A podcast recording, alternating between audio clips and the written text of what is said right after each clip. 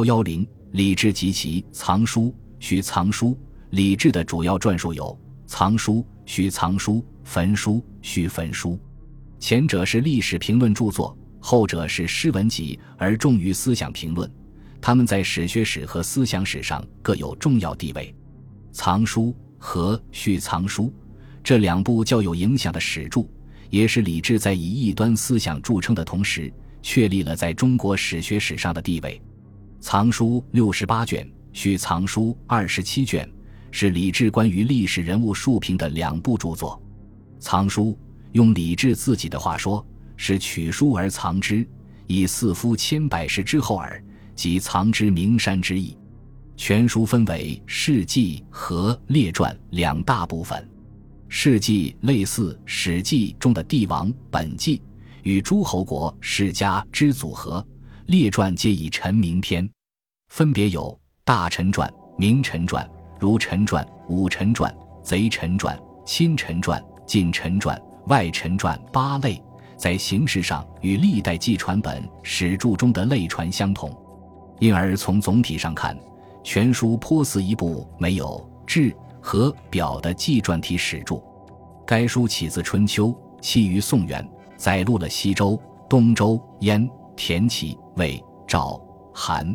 楚、秦九个诸侯国的简要历史，以及秦始皇、陈胜、项羽等八百余名历史人物的生平，并加以评论。续藏书是李治去世后才印行的。它是藏书中列传部分的续篇，专门记载明代人物，收录了明神宗以前上至王侯将相，下至士庶人等约四百名，同样以臣名篇，同样是类传形式，分别为开国名臣、开国功臣、殉国名臣、靖难名臣、靖难功臣、内阁辅臣、勋封名臣、经济名臣、清正名臣、理学名臣。终结名臣、孝义名臣、文学名臣、郡县名臣十四类，藏书主要取材于历代纪传体史著和《资治通鉴》，续藏书资料来源于明代的人物传记和文集。在人物本身的生平活动上，这两部书基本录自他书，只是有选择的摘录了其活动的主要部分。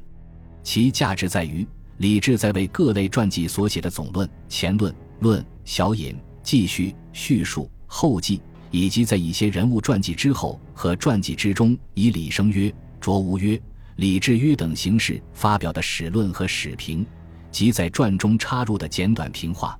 阐明了他对历史独到的见解，表达了他的历史观。在对历史评价的理论认识上，李治认为：人之是非，初无定志；人之是非人也，亦无定论。无定志，则此事彼非并欲而不相害；无定论，则是此非彼异行而不相悖矣。这就肯定了人们认识事物的是与非，是可以同时存在的，不仅可以并行，而且可以并育及促进认识的发展。他明确提出，史学家应当有自己的是非标准，要突破先以孔子之是非为是非的传统观念。在他看来，千百年中只遵循孔子的是非为是非，就等同于没有是非可言，更谈不上是与非的并行并育。李治提出的这些论点，在历史评论的理论发展上是一个重大进步。在对历史进程的认识上，李治也有独立的见解。他将天下的治与乱归结为客观之事，并认为治与乱是相互依存、相互转化的，急乱之中而治之始也。治之急而乱之兆也，可见他对于历史上治与乱的认识是具有朴素的唯物思想和辩证思想的。他还认为历史过程是种种不同历史人物活动的轨迹，不论这些历史人物活动的性质及结果如何，都应当在这个轨迹上反映出来。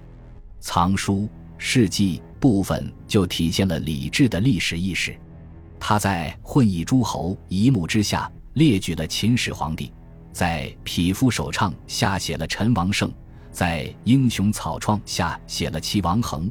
最后在神圣开基写下了汉高祖皇帝。按照同样的道理，王莽、公孙述、曹魏、孙吴、刘蜀、南朝、北朝以及李密、窦建德等，都一一列于事迹之中。在对这些历史人物的评价上，李治也往往表现出与众不同的评价。他称秦始皇自是千古一帝，称陈胜是古所未有，称项羽自是千古英雄，说西汉元成哀平四帝不足称帝等，都表明他敢是敢非的独立见解。书中一些排挤孔子、别立褒贬、凡千古相传之善恶，无不颠倒意味的反传统的观点，产生了深远的影响。